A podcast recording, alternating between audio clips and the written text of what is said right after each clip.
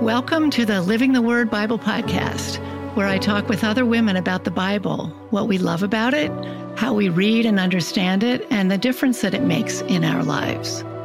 I'm Sarah Christmyer, General Editor of the Living the Word Catholic Women's Bible and also author of the book Becoming Women of the Word. Today I am talking with Meg Hunter Kilmer, Catholic author, speaker, and as she describes herself on her website, Hobo for Christ. Meg, I am so glad to have you here. Welcome. I am always so pleased to be able to spend time with you, Sarah. Thanks for having me. Oh, very glad, especially to have you here on this very first episode of Living the Word. Um, Hobo for Christ. Tell us about that. So, I am a missionary. I live out of my car. I've been living out of my car for 10 and a half years. 50 states, 25 countries, driven about 340,000 miles, I think, at this point. So, keeps me busy. And where are you now? Right now, I am in Grand Rapids, Michigan, with the illustrator of my first book and a goddaughter and a couple of kids I've sponsored for confirmation. So, we have a good time when I'm here. Oh, nice. So, what book? It's called Saints Around the World. It is a 100 stories of saints from 70 different countries showing all different kinds of personalities, all different kinds of lifestyles and gifts and joys and struggles, and just really trying to show kids that every one of us is wildly loved by God. Every one of us is called to deep holiness exactly as we are. So it's been a really fun book to write and to research, but also to travel around and read to kids and just see the looks on their faces when they see themselves in this book and they suddenly realize the incredible adventure of holiness. And that they can be a saint. Exactly. I mean, what an awesome thing to put in front of them. And you have a book like that for adults too, don't you? I do, yes. Pray for Us 75 saints who sinned, suffered, and struggled on their way to holiness. So there's a little bit of overlap. There are a couple of saints who I wrote for Saints Around the World, and I was like, I cannot fit everything I need into 350 words. I have to give you the full story. But a lot of it is brand new saints, saints that really nobody's ever heard of, saints who were addicts, saints who dealt with mental illness, saints who lived with infertility, all kinds of different struggles, all kinds of different joys. So, again, a really fun book to research and a real gift to be able just to encounter people and to to name the brokenness or the struggle or the suffering mm-hmm. or even the the joy or passion in their lives that makes them feel separated from the Lord because that's that's a, a lie the devil can tell us too, right? That you're a brilliant artist and God can't work in that. Um, and to be able to say, no, here's what that looks like with a halo on it. Here's what your chronic illness looks like with a halo on it. Here's what divorce looks like with a halo on it. And to be able to just speak hope to people in that way and to show them that they're not alone in their struggle, whatever it is, that there are saints who are walking alongside them and who are calling them deeper into the heart of Jesus. I love your emphasis on the brokenness and the ordinariness of saints instead of just on the holy specialness of them. And that's kind of something I really like about the people in the Bible as well. The Bible doesn't whitewash them. You know, it gives them warts and all. And we can read about these people and think, wow, that's like me. Maybe I could be a saint too. So, and it's a you. particularly astonishing thing in scripture. You know, if you haven't read other ancient mythical literature, uh, you don't realize the fact that mm. David isn't portrayed as this absolutely idealistic king. That's remarkable. The fact that we see Abraham's brokenness, the fact that, you know, I was just reading the story of Hagar yesterday when God says, or when she names God as the God who sees me. Mm-hmm. And oh my mm-hmm. gosh, I spent my entire holy hour praying with that that name, the God who sees me. But God says to her, go back to the abusive treatment of Sarah. There's no like, well, Sarah's a matriarch, so we have to pretend what she did was okay. No, it was not okay, right? Sarah did some really garbage things to Hagar. And it's so unusual in that era of literature and that genre of literature that we would look at the heroes of the past and say, but they were flawed and broken. And there's something really tremendous for us as Christians to be able to look back at that and say, wow, even even the great ones, you know, other than Jesus and Mary, even the great ones were broken and flawed and sinners and God was able to work in that. God was able not just to work despite that, but to work in and through that and to use that brokenness to transform the world and bring glory to his name. What hope that offers us. I love your passion for that. And I love the way you just draw on scripture and you are clearly so incredibly steeped in it. And there's something that I have been wanting to ask you for a long time. I understand that you have read the entire Bible cover to cover, what, 15 times? I just finished my 21st time through. Are you kidding me? 21 yeah. times. That's amazing. So I'm on my 22nd now. I'm back in Genesis again. And so this is a goal of yours. You read through the Bible every year. Yeah. The first time I read the Bible, you know, I had my conversion when I was 13 and I was raised Catholic, but you know, in the way that a lot of people are. I didn't know Jesus. I considered myself an atheist by the time I was 11 and I had this massive conversion at 13 and I was like, well, God wrote one book so I should read that book. So I started at Genesis and I read through to Revelation, and it took me like five years, oh, six wow. years. I mean, it was just, it was a slog. And I didn't know anything, which also made it difficult, right? Because everything I was reading, I was like, these words don't mean anything. And I, I couldn't put anything in context. And even like having having read the Bible three times, I still didn't realize that Israel and Judah were two separate kingdoms. I mean, I was just like totally lost. But I finished and I was like, well, I mean, I don't feel like I should be done with this. And so I found a schedule to read through the Bible in a year. And I started that when I was probably 19. And I've just read it every year since then. And I, I rewrote the schedule and it's in the Living the Word Women's Devotional Bible mm-hmm. so that you can do the same thing. I've got a whole bunch of people, a couple hundred people probably reading through it with me right now, according to the schedule, just to try and keep myself soaking in scripture, especially in the parts that I don't like, you know, because it would be very easy for me to be like, I'm just going to read the Gospel of John again and again and again. And I'm going to read Isaiah and I'm going to read the Song of Songs. I'm going to read Philippians and all of these things that make me feel good feelings. But all of scripture is the word of God, even the parts that I struggle with, right? even the parts that are hard for me. And it's really important for me to be continually returning to the parts of scripture that don't make me feel lovely feelings because the word of God is living and effective, right? And he keeps speaking to me even in the passages that I've read two dozen times and never gotten anything out of. I always still read with a pencil in my hand because the Lord is always always telling me new things, right? He's always convicting me he's always consoling me he's always drawing connections for me so i i am really grateful for the way that the Holy Spirit worked in my life at the at the very beginning at my conversion that that this has become such a pillar in my life because I think it's just been incredibly transformative over the years mm-hmm. for me to be in the word in that intentional way. Well, I'm so impressed that you that you do that. I mean, I'm one of the people who reads the books that I want to read. I mean, not necessarily the ones that make me feel good, but I have read through the Bible, the entire thing, a, a few times, but definitely not 20 times.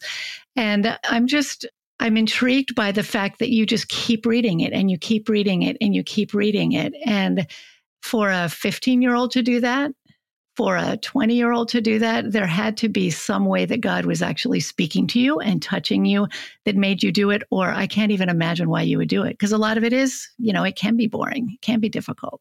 It's amazing to me the way that God, again, as I was saying, doesn't just work despite our brokenness, but works in and through our brokenness, right? Like I am an incredibly stubborn person. And God was like, great. I can work with that, right? like I made you stubborn it.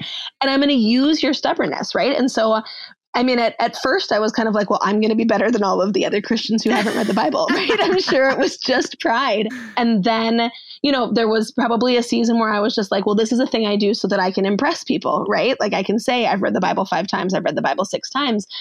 And there have been moments where I'm like, okay, well, you know, I'm, I'm just plowing through. Maybe I need to take a different approach, but I just feel like there's so much fruit that comes out of this annual reading. Um, so it's the it's the whole Bible every year and the Gospels twice. Mm. Again, like I, I have to have a pencil with me when I read my Bible because the Lord's always showing me something new. And I'm really excited this year because I realized I've been doing the same schedule that I set up for the last eight years. And I realized that I can switch when I do the gospels. So I, I always go Matthew, Mark, Luke, John, yeah. Matthew, Mark, Luke, John, and you draw connections between the readings that aren't intentional in the schedule. And so this year I'm doing Mark, Luke, John, Matthew, Mark, Ew. Luke, John, Matthew, right? Dangerous. it sounds ridiculous, but I'm so excited. but yesterday, Sarah, I read the story of Hagar where she says, You are the God who sees me alongside the calming of the storm in Mark's gospel, where they say, Lord, do you not care? Oh, beautiful. And, and it was mind blowing to read those two texts together and to see Hagar, who has had absolutely no reason to believe that God is on her side, say to him, You are the God who sees me. Mm. And to see these apostles who have watched Jesus heal the sick, and I mean, they have, he hasn't raised the dead yet, right? But he's like clearly moving that direction. And they say, Lord, do you not care? Right? He's walking with them, he's eating with them, he's listening to their brokenness. And they say, Lord, do you not care? And just like to hold these two texts together. So I am really excited for I don't know, the next several years of doing different gospels at different times and seeing the connections that the Holy Spirit draws through that. You might be a Bible nerd if. Yeah. so then, do you have an example of like sometime? I'm sure when you're that steeped in scripture, you're going along in life and there's some issue that you hit and it speaks to you. So, do you have an example that you could share? I mean, you talk about the Bible transforming you. What? Yeah. When? How? honestly all the time. Um, and I think that for me, it comes in a number of different ways. So my life is very steeped in scripture because I'm reading through the Bible every year, because I'm praying the Liturgy of the Hours, because I'm going to daily mass, because I'm praying the Rosary with the mysteries of the Rosary, right? Like so much of Catholic spirituality is deeply biblical, even if we don't necessarily realize it.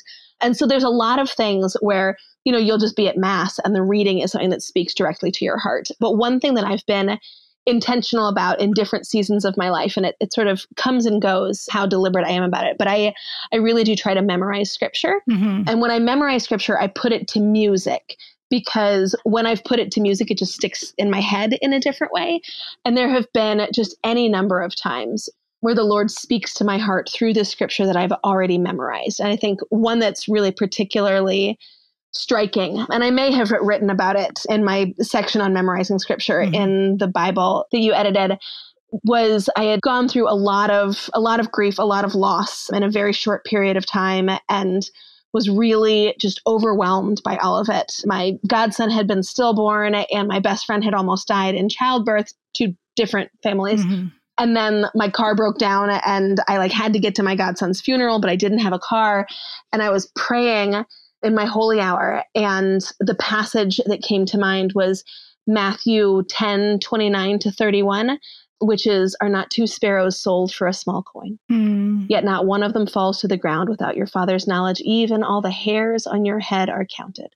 Mm. So do not be afraid. You are worth more than many sparrows. And I always picture myself being this like dirty little street urchin with like filth all over my face and tear tracks through the dirt Aww. and Jesus kneeling down in front of me and wiping the tears away. Beautiful. And saying, Oh, honey girl, oh, honey girl, you are worth more than many sparrows. And that that moment where it wasn't God saying, like, I'm gonna step in and fix this, mm-hmm. right? It was just God saying, like, look i, I see you. you. and this and this is the thing with hagar too right? Mm-hmm. and that, i mean i was so struck by this yesterday. I like really was deeply in hagar's story. In my holy hour yesterday. So she's going to come up a lot of times today i can tell. Is that god says to her like i'm going to bring something good about this in decades. And right now i need you to go back to the awful situation that you're in I need you to go and I need you to endure the misery of the way that Sarah's treating you and of the, the loneliness of being a stranger in a strange land and of the isolation from the other people enslaved in this household who now see you as untouchable because you are the mother of the son of our master. You know, just like all of the, the complexity and the misery of all of that. And God's like, I just need you to deal with that for decades. and eventually it's going to be okay. Say that right up, but it's no, but but he, like the only promise that he gives her is eventually your son is going to be the father of many nations. Yeah. This is not like give it a week and then you'll be okay, right? This isn't Good Friday where Sunday is coming in a day and a half. This is you're going to have to endure for a long time. And Hagar says, "You are the God who sees me," and the fact that he sees her is enough right? Like he doesn't have to step in and fix everything. The fact that she is seen and she is known and she is loved. And that's that same thing when Jesus speaks that word in Matthew 10, where he's like, Look, I'm not saying I'm going to come in and fix everything. Like, I'm not, I don't always raise the dead, right? And I don't always fix your car that's broken down. Mm-hmm. And I, like, there isn't, you don't get the answer that you want to every prayer, but you are always seen and you are always known and you are always loved. Um, and for me, that's so much the message of scripture that you see again and again and again is God saying, Look, I am with you. I am yours, right? I mean, like we just ended the the Christmas season yesterday as we're recording. That truth of Emmanuel, God with us, right? It's that I think is what makes life bearable. It's not the idea that God's going to come in like a superhero and fix everything. It's that he comes as bridegroom to mm-hmm. walk alongside us, to be with us, to delight in us. And being loved in that way makes the pain of life so much more bearable. And that's, I mean, a beautiful testimony to the way God is with us, but also to the value of memorizing scripture. And I don't think everybody has time in their life the way you do to be able to how many hours a day do you spend in scripture? But you can spend a lot of time there and you can spend intentional time and you can go back and read things again and again and again. And that's what plants it in our hearts and puts it there to stay in a way that then the Holy Spirit can come and remind us of that and bring it to our minds. We hear it as his voice speaking to us, as you so beautifully said a few minutes ago, you know, hearing God say how precious you are to him in the words of scripture. So he can't do that unless we're already there and reading it. So thank you for that. That very good reason to be in the word often and in the same word often. I mean, even finding music that is scripture put to music, I think it's, mm-hmm. I think the one that I encountered was Seeds Family Worship. Oh, the for kids? It is, but it's just kind of like scripture put to music, right? So there are a yeah. couple of verses yeah. that I have memorized because I just listened to this song. Mm-hmm. And so it doesn't have to be, I'm going to sit down and I'm going to drill myself in it. It can just be, I'm going to buy the CD and I'm going to play it in the background for a while. And then I'm going to pick up some of these passages and I'm going to know them. I think and it, it really feel works. very daunting. It, it really does. And Catholics mm-hmm. aren't great at memorizing things. Like that's not a thing that we that in 21st century American Catholicism is a thing that's really valued, right? Like we don't send mm-hmm. our kids to Awanas. This is not this is not a thing that we're like trained to do, but we all memorize the lyrics to songs, right? So mm-hmm. to find some scripture based songs so that you can have some of these some of these scriptures in your head and it doesn't have to be an arduous task. I used to play CDs for my kids when they would be going to sleep, but we'd also play them in the car on long trips. And I think I ended up learning a lot of them you know that way. It's not just the wheels on the bus go round and round but exactly this is a scripture that put little seeds of hope in your head which is nice. Yeah. So what kind of advice would you give to someone who's beginning who's never read before who really sees it as this big daunting task? You know how would you advise that they start out? You know, I think that there are going to be different things that work for different people. I uh, talk to a lot of people who will say, Well, I just can't read the entire Bible in a year. I say, Great, then don't. There's, there's absolutely no merit in that. I think the schedule that I've put together, that again is in the Living the Word Women's Devotional Bible, I think that's a really helpful schedule because it does take you through chronologically, but it also puts in a lot of breaks. Mm-hmm. So halfway through Leviticus, you get to read Philippians, right? And after you've read First Chronicles, you get to read Galatians. And so there's just a lot of carrots dangling in front of you, but you don't have to do all three of the readings every day. You know, I talked to somebody who's right. doing the first reading on day one and then half a chapter of a gospel, a chapter of like poetry, and two to four chapters of the story. Mm-hmm. And so I talked to someone who's taking two days for every day. So she'll do the whole thing in two years. And I was like, great, that's fine. I mean, it also in the schedule, it doesn't list the calendar day. It just has a numbered day. Okay. So you can do 45 days and then get distracted for 6 weeks. You can come back and do day 46, right? There's there's just no reason to be overwhelmed by that. But even then, like you don't have to read the whole Bible, right? That's yeah. okay. I think as Catholics we do need to be deliberate about reading scripture and not just encountering it when it happens to us. Mm-hmm at mass and in the Rosary whatever, but actually sitting down with our actual Bible that has the footnotes, that has the space for us to take notes where we can highlight and we can underline. I think marking up a text is really important in helping us not only to understand it in the moment, but then to see going back the things that the Spirit spoke to us. But to sit down with your Bible, and maybe you're just going to say, well, I'm going to start by reading the Gospels. and I'm going to I'm going to read one paragraph of the gospels every day, right? It can be something really easy entry like that. You know, you don't have to sit down and say I'm going to read all of it and I'm going to do it in a year. Now, if you do decide to do it in a year, it's it's 15 minutes a day. That's 1% of your day. So that is a pretty manageable goal. I think for most people like it's a it's a big commitment, but it's not it's not saying I need you to spend 2 hours with scripture every day. Like 15 minutes, 1% of your day. A lot of people can handle that. I have actually also written a Bible journal that takes you through the schedule and has reflections every day and then space Beautiful. to journal so it can give you some more insight into some of the texts that might seem a little bit impenetrable, but it's also sort of that accountability where you're going to write in the journal. And so then you're going to want to keep going because you've already started, or you're going to get distracted for six weeks and you're going to say, Oh, I know where I was because I was writing up to that point. You can also say that you're going to read the daily mass readings every day, again, in your Bible, not just in the missalette, but in your Bible with your footnotes, with the context. The context it's so important. So important to have your actual Bible. And I'm like particularly committed to this because I've been using the same Bible since I was seven. I got my first communion Bible and I have used the same Bible ever mm-hmm. since. But you don't you don't have to be that way. You don't have to be so obsessed with your actual Bible that you would run into a burning building for it. But it is it is a good thing to have a Bible that that is yours, that isn't just like these snatches of scripture put into another book, but that is actually all together in context where you can see what's the passage it comes before, what's the passage it comes after. I mean, like, we've all had moments like that. Like, I remember the first time I realized that the widow's mite, the story of the woman who put in two small coins and that was worth more than all the others, comes right after a condemnation of the way that the houses of widows were destroyed by the religious officials who demanded so much of them. And I was like, oh, this is not just together. good job her being generous.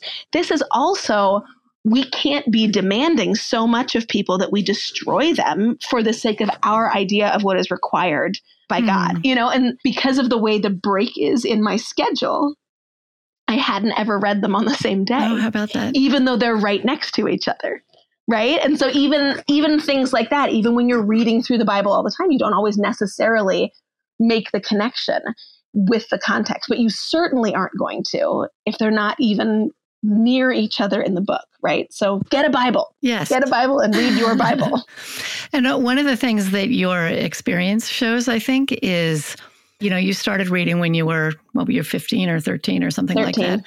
And you said yeah. you didn't understand it but you just kept reading. And I think as adults, when we start reading the Bible new, we have to understand everything. And we feel like we have to like be a Bible commentator or something. But half of it is just familiarity. And the the greater you know it, the the more familiar you are you with it, the more God will bring those connections to mind. And then the other thing is reading it straight through. You said one of your tracks, I guess, is to get to know the story because you're reading it chronologically. And it's so important to know that flow of history of Israel in order to be able to put the little pieces in context. And you can't always read it in context, but maybe when you're at Mass, you hear a little clip. And if you kind of know the general story of Hagar and Sarah and Abraham, when you hear the little chunk, it'll make sense because you know that story. So you may not get everything out of it the first time. It's like the first time you visit Rome, you're just in awe and you're looking at everything and there's so much you can't take it in. You know, but the next time you go back, you have your favorite places and the next time even more and you know, pretty soon you're you're leading other people around and you're talking about the significance of different artwork and so on. It's the same thing with reading the Bible, familiarity. So read, read, read. And read. I think it helps also to recognize that there is a gift in being new to scripture mm. too, right? There are things that a new reader of scripture will catch that you and I won't because it's so familiar to us that we don't realize that's ridiculous. You know, like mm. the way that Christians hear a virgin shall be with child, and we're like, yeah, yeah, like because Jesus was born of a virgin. And everybody else in the world is like, Are you crazy? like, that is a ridiculous thing to say. And we're like, Oh, oh, that is a ridiculous thing to say. So recognizing that it's not it's not just a handicap, right? It's also a gift that this is something that's brand new to you because you're going to be bringing fresh eyes and you're going to be able to see things that people who have studied scripture for years aren't able to see because we've become over familiarized, right? I'm really grateful when I spend time in scripture with people for whom it is all brand new for the insights they have that I can't have mm. because because I know too much, right? So recognizing that you in the newness are offering a gift to those people who you're able to share those things with too. Yeah. Now you said that this morning you were reading in your holy hour, you know, particular passage. Do you have a favorite way to read scripture? Are you always just reading through or sometimes do you stop and hang out somewhere and what do you do? So my usual approach, I try to do my daily scripture reading right before like at the beginning of my holy hour. So I have 15 minutes where I'm reading scripture and then 45 minutes where I'm praying and mm-hmm. just silent prayer. And that 45 minutes at, with my holy hour yesterday was like really just me and Hagar and the apostles and, you know, processing through all of that. And my approach tends to be very Ignatian. I do a lot of imagining. So explain that in case people don't know what that is. Yeah, thank you. So Ignatian meditation is sort of putting yourself in the scene, imagining yourself as one of the apostles on the ship, or imagining yourself as Hagar, overwhelmed and afraid and I find that daydreamy kind of prayer can be really mm. fruitful for me. A lot of times, also, there'll be just like one verse that sticks out to me, and I'll do a sort of a lectio. Now, Lectio Divina is a, a slow reading through scripture. In the way that it's taught, is divided into four steps, right? First, you read, and then you uh, meditate, and then you pray, and then you contemplate, which isn't how it tends to work for me, right? There aren't those concrete steps. It's more like I'm just going to sit with this and I'm going to pray it over and over again and I'm going to look at this one word and maybe then I'm going to get excited and I'm going to flip to another place where that word shows up or maybe I frequently in my holy hour grab my phone and pull up blueletterbible.com and, and check the where else does this word appear and I don't read Greek or Hebrew, but I'm I'm pretty good at faking it using using certain websites to help me but yeah, I don't take like a very strict approach to any of it. It's just kind of like what what grabs at me as I'm reading and and where does it tug me? And again, I think that's probably the fruit of having done this for many years that I don't have to be as disciplined about the way that I read scripture because I am disciplined about the fact that I read scripture, mm-hmm. right? And but so, also allowing it to turn into a conversation and yes. hearing it as the word of God coming to you and saying, Hey, I don't get that. Or, wow, you said that just to me. Or just starting a conversation, which is prayer with the Lord and allowing Him to have it touch your life and speak to you through it. And one thing that can be really helpful for me too is to pull up other translations. Mm-hmm. So I mm-hmm. spend a lot of time also on BibleHub.com mm-hmm. because it's got a whole bunch of different translations. And there are sometimes where I'm reading something and I'm like, I do not know about this. And then I'm like, oh, this is only translated this way in the New American Bible. Everybody else does yeah. it this way. Got it. That makes more sense. Or like, yeah, and sometimes it's just bringing layers of different meaning. But to look at different translations can be really helpful. And I actually I do Bible study with my little nieces and nephews that way, oh. where we'll each have a different translation and we'll read something and then we'll talk about the difference in the translations, nice. which is a pretty easy entry Bible study to do because it's easy to talk about these words are different and what do those words mean? And that sort of draws you into well what could that mean about what the oh, text nice. is saying? What could that mean about what god is saying? And again i'm doing that now. My sister's kids are kind of odd. You probably can't do this with most seven year olds but if you have very bookish seven year olds they're like and they have absolutely an aunt like you. we should well yeah that probably helps. But but if you've got 15 year olds you can mm-hmm. do that looking at different translations and saying olds. what do these translations tell us? Mm-hmm, exactly so, my favorite scriptural image of how to read the Bible actually doesn't have an actual Bible involved, but it comes from the Annunciation, you know, where Mary hears the word of God and she receives it and ponders it in her heart. And then it takes flesh in her and she bears Christ to the world. And I think that's such a beautiful image of us receiving the word of God and then it takes life inside us and it it's lived out into the world in our word and our actions and so on. So I think of Mary as mother of the word because of that. But I read once that you have a similar title for Mary, but it's not quite the same. And I wonder if you remember what that is and if you could talk about it. Yeah, my favorite Marian title is my own made up one. And maybe one day I'll be a saint and it'll be a real title. Um, but it's Our Lady Lover of the Word. Mm. It's sort of a two layer image for me. So I imagine the young Virgin Mary, and the tradition of the church is a lowercase t tradition, so you can take it or leave it. But the tradition of the church is that Mary, when she was three years old, was presented at the temple, and then she grew up in the temple until she was maybe 12 years old.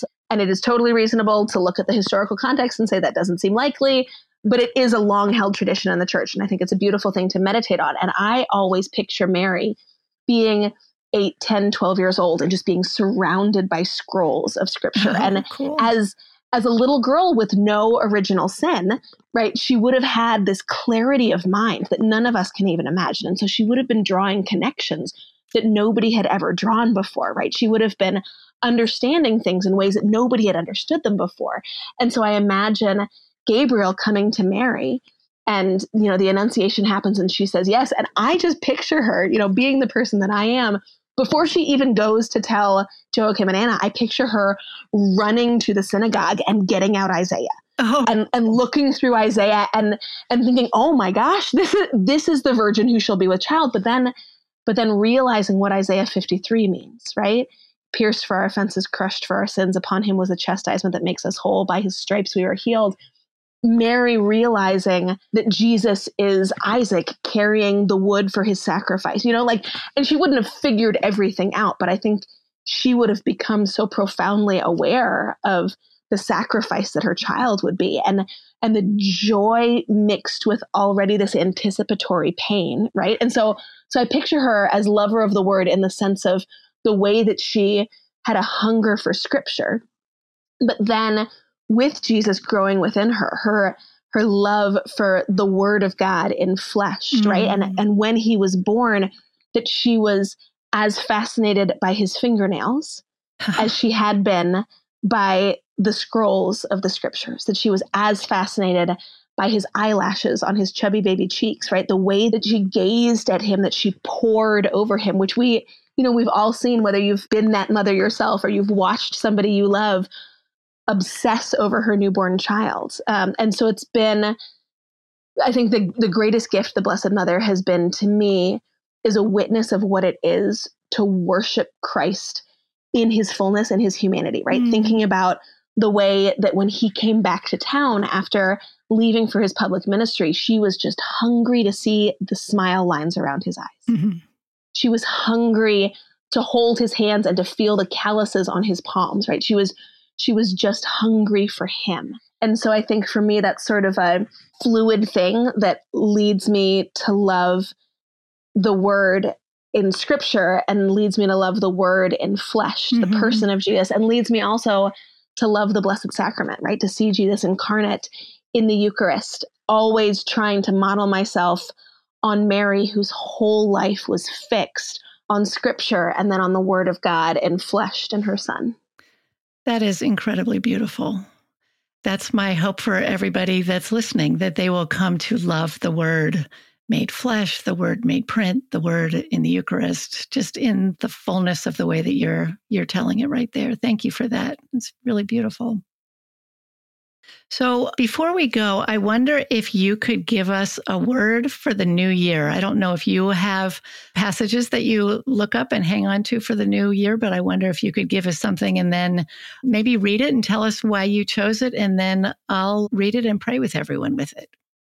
So, my favorite scripture passage, which is a statement, um, and it's actually it's been the same one for for years now, which is unusual. I, I kind of tend to flip back and forth between different favorites. Um, but Hebrews 12, 1 through 4, but I think I think we'll stick with 1 through 3 because 4 sort of changes the tenor of things a little bit. It's the author of the letter to the Hebrews writes this passage that honestly, like, I could lead a week long retreat, I think, on just these three verses. They're so, oh, they're so beautiful. It says, Therefore, since we are surrounded by so great a cloud of witnesses, let us rid ourselves of every burden and sin that clings to us and persevere in running the race that lies before us, while keeping our eyes fixed on Jesus, the leader and perfecter of faith, for the sake of the joy that lay before him. He endured the cross, despising its shame, and has taken his seat at the right of the throne of God. Consider how he endured such opposition from sinners, in order that you might not grow weary and lose heart. And it's just, it's my heart, right? It's mm. surrounded by these witnesses. It's the saints who surround us, but always are pointing us to Jesus, always telling us to fix our eyes on Jesus. And then the idea that his passion, his suffering, was not because such horrors were necessary for our salvation. It says, Consider how he endured such opposition from sinners in order that you may not grow weary and lose heart. Mm. Right. And that idea, and I, when I pray the sorrowful mysteries, um, for the fourth sorrowful mystery, I pray, Blessed is the fruit of thy womb, Jesus, who endured that I might not grow weary and lose heart. Mm. Right. And just that, the tenderness of considering that Jesus falling under the cross three times, being scourged, thirsting, be, I mean, just being ravaged, was thinking, but Meg is going to look at this and she will not grow weary and she will not lose heart.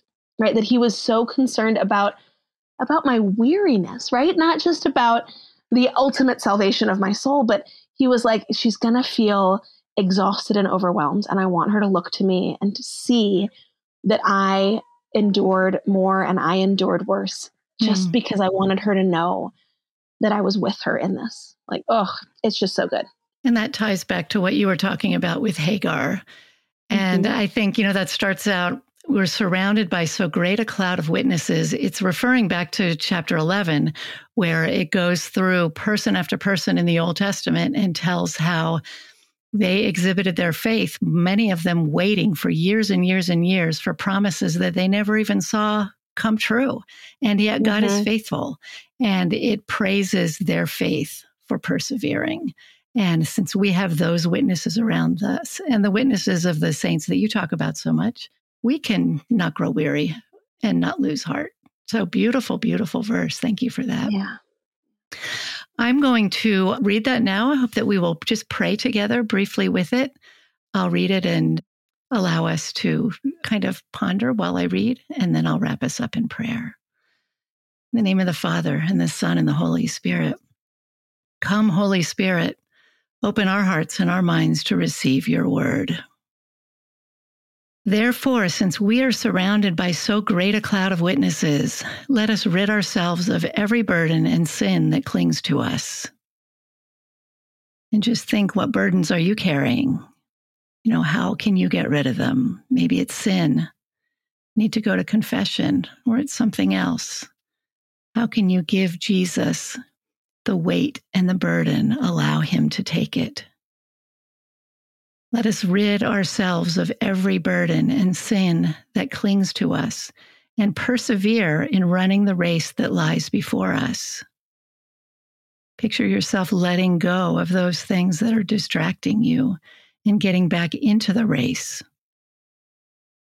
while keeping our eyes fixed on Jesus, the leader and perfecter of faith. In Jesus, we lift our eyes to you, our goal and our example. Help us to fix our eyes on you and not on these burdens and the sin that can hold us down so much.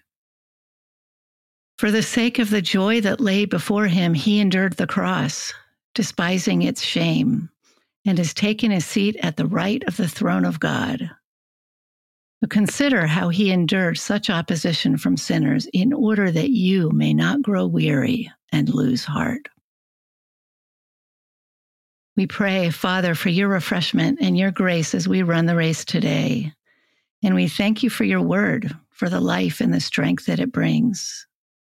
Open our ears to hear and our hearts to receive and ponder what you say to us in Scripture. Give us perseverance to read it, even when we're bored, even when we don't want to. Help us to just read it because you want to speak to us there. Give us grace to love and to live your word in our daily lives through our Lord Jesus Christ, the living word. Amen. Mary, lover of the word, pray, pray for us. us. Thank you, Meg. I love talking to you about scripture. You're always so inspiring.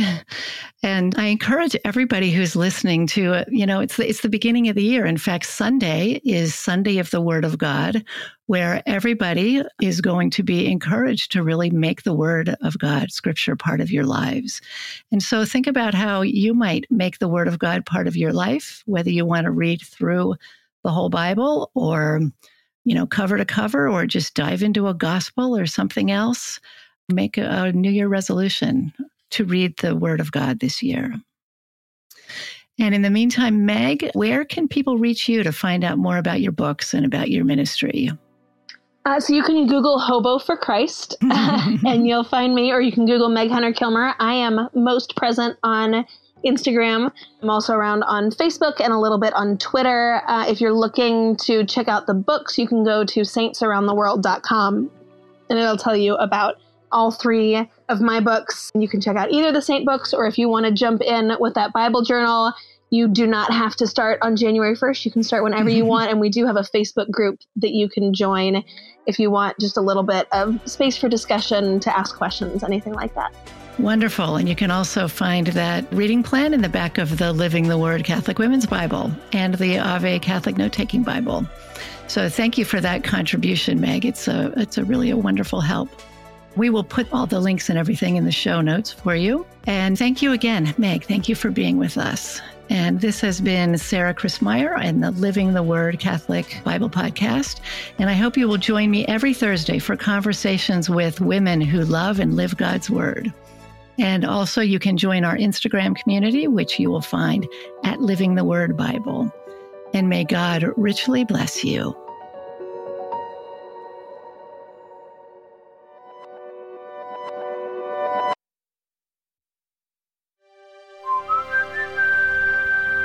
This podcast is part of the Spoke Street Network.